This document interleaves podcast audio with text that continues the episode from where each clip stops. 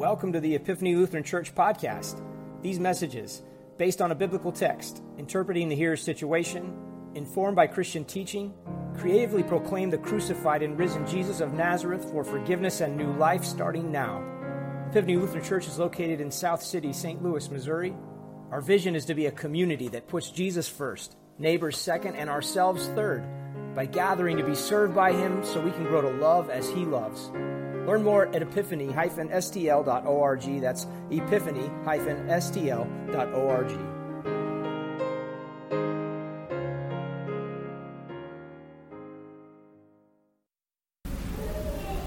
I know I've shared this before, but I'm going to again. A film, not a video, film I saw in abnormal psych class in college taught by a professor we called Weird Harold. The film was called Joshua in a Box. There was no dialogue. It was 12 minutes of a stick figure trying to escape from a box.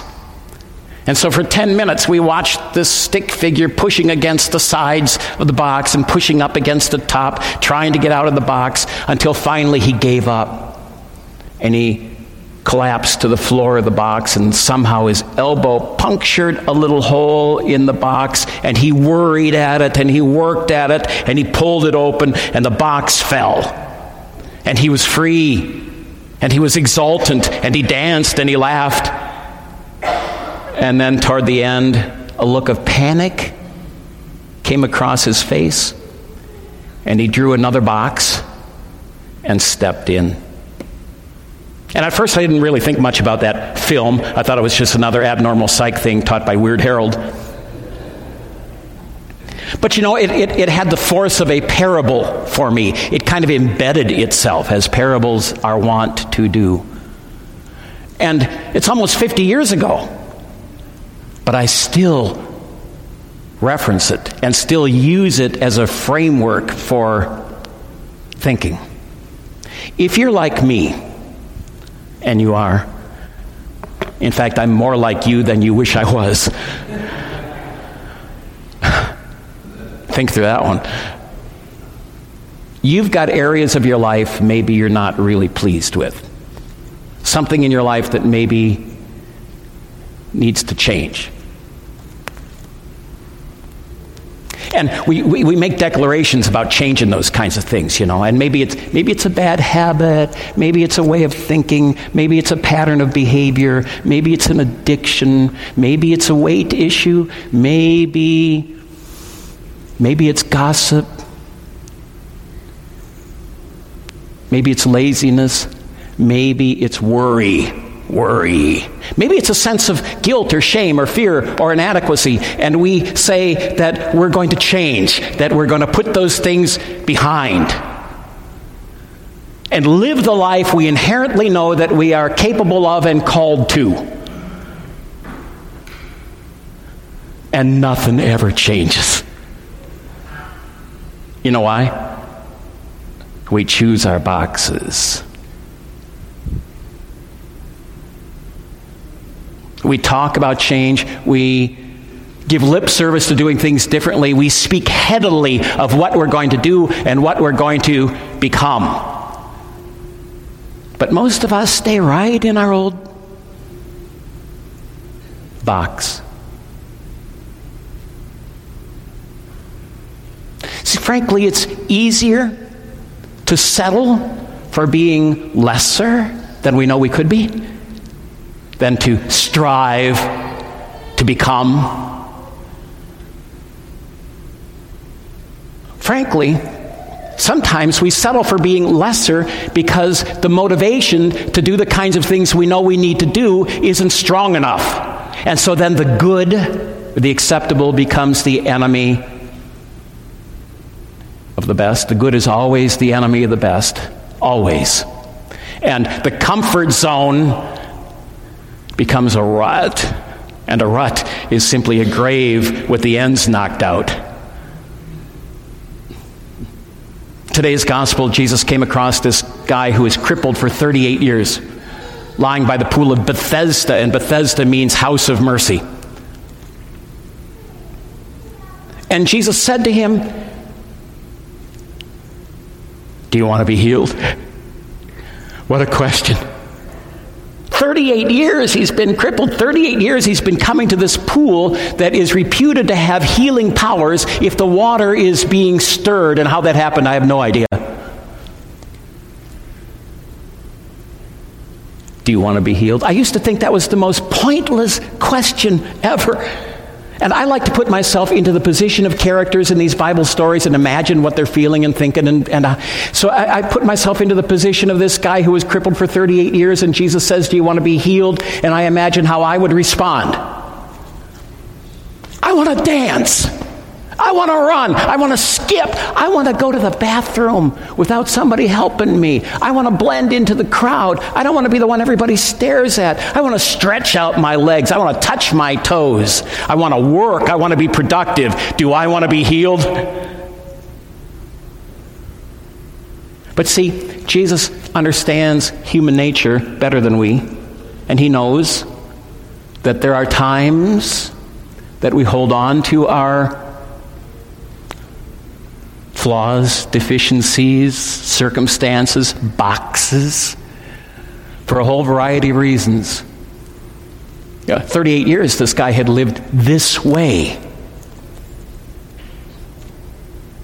For 38 years, his affliction had been part of his identity. For 38 years, he had learned to survive, perhaps interacting in, in productive ways with people around him. For 38 years, he had managed to cope did he really want to step into the pool and step up into a whole new way of living? So let's ask ourselves that same question. The things in our lives that we know maybe need to change, do we really want to change those? Do we really? Or is that just talk? And maybe we've been dealing with something for 38 years in our lives. And we say it's going to change, but it never does because we really don't want it to. And, and here's kind of a question that's germane to the whole discussion, and I need to just ask it. So I'm just going to throw it out there. So, what's wrong with that? What's, what's wrong with not becoming everything we were created to be? Is there something wrong if we settle for being lesser than what we could be? And maybe we find ourselves going, well, maybe I find a comfort zone and I settle for being less, but what harm does that do? That's a good question. But here's a better question What good does that do? And what does that say about the stewardship of the gifts God has given us? And what is the prompting of the Spirit in our lives? And Jesus' question to the cripple was pointed and provocative. Now we just need to turn it and aim it at ourselves. Do we really want to be healed? Do we really want to step into that powerful life we inherently know belongs to those who are children of God and empowered by the Spirit? And are we willing to do all the things that that requires? And maybe not. Maybe Maybe we have lived a lesser life for so long we've become codependent to our own mediocrity. And sometimes living a lesser life means nothing other than living in guilt or fear or shame or inadequacy or with worry, crippling things. Frankly, there are some people who have lived lesser lives for so long, it's how they identify themselves but if we say yes, if we say yes, it's time for me to change. Yes, it's time for me to put that stuff behind. Yes, it's time for me to step into the promise of God and up into the power of God. There is a power available to us that will do exactly that. But we have to risk everything to experience it. And you know, for some people, risking everything, it's too much. I have a favorite Bible story. Uh, this one really is up there in the top 40.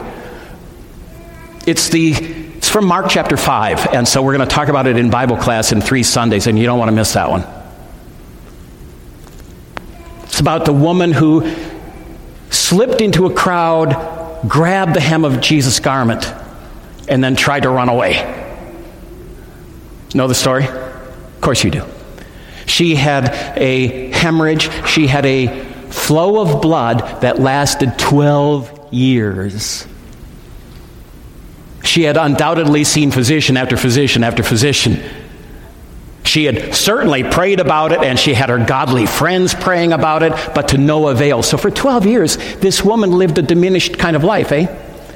Physically, perhaps, the flow of blood takes a toll. Maybe she was tired, but certainly she was sick and tired of the stigma and the shame because her flow of blood meant she was ceremonially unclean and she could not participate in the sacred things of her faith. And it meant being marked as one unclean. And she was tired of that. She was tired of the tisks and the clucks that accompanied her presence. She was tired of feeling worthless. She had tried to lay that burden down, and probably on more than one occasion she had resigned herself to life as she knew it. But then the healer from Nazareth passed by and maybe out of desperation, but the text seems to indicate conviction. She said, If I touch the hem of his garment, I will be healed. And she threaded her way through the crowd and grabbed. Now, think about that crowd. There were probably some people in that crowd who wanted some kind of healing themselves. Maybe there were some people in that crowd who thought if I can just get close enough, some of that power might rub off. Maybe there were even some who said, If I touch the hem of his garment, I will be healed. But they let him pass by. She was the only one who took the action. That's called faith. She wanted to be healed, she knew where the power was, and she stepped in. All those other people in the crowd, the milling around Jesus, pushing and shoving, mobbing, she was the only one who slithered in at great risk. You know how we know there was risks there? Because of the way she reacted when Jesus wheeled and said, Who touched me? And the disciples were incredulous. They're like, What do you mean, who touched you? Everybody's touching you. There's a whole mob here. They're all pushing and shoving. What do you mean, who touched you? And Jesus said, No, no, no, no. Somebody touched me. Now, did he know who she was and where she was? Of course. But the next step was hers. The invitation had been given. Would she now step in? And the scriptures say that she came forward in fear and trembling and confessed. And the force of the Greek there is that she was actually down on her knees, moving forward on her knees, cowering as one who had been found out. You see, she was unclean, and when she touched Jesus, that meant he was unclean. And she was now going to be confronted in her disrespectful audacity. He was the one with the power, and now she was in front of him, and everything stopped. And maybe she thought that he would upbraid her, maybe take the healing away, maybe make an example of her. But his first word said everything. Daughter, your faith has made you whole. And the same formula applies to us. We know where the healing is for us. It's in touching Jesus, which means having an actual relationship with Him. But we also know what touching Jesus means it means being exposed, coming clean, being honest with Him, with ourselves with the people around us. And you know, frankly, that's something we don't like to do. We don't like to be honest and transparent. We like to posture. We like to pretend everything's just absolutely fine. We like to put up a facade and keep the real us hidden. We like our secrets safe. Sometimes I think church people are the least transparent of any. You know why? Because we've learned what happens if ever we drop our guard and admit a failure? The tiskers and the cluckers and the shamers have a feeding frenzy. So we don't like our hemorrhaging, whatever that is, being brought into the open, but that's exactly what has to happen. You know, sometimes I think Christians are a lot like those people in the crowd. They jostle around, they're there, they kind of want to get a glimpse, but they like to keep a distance. Not too close. Rare are those who step in. But you know what? If ever we do, if we bring our hemorrhaging to Jesus, whatever that hemorrhaging might be, our guilt, our shame, our, our faded dreams, our shattered hopes, our every bleeding failure, every crushing disappointment, if we slither through the crowd to the point where it's just Him and us, and we know that He's got the power, and we reach out and touch and know that He will heal, and then live as if He already has, that's when He says to us, Daughter, son, your faith has made you whole. I don't know I don't know what you need in your life today.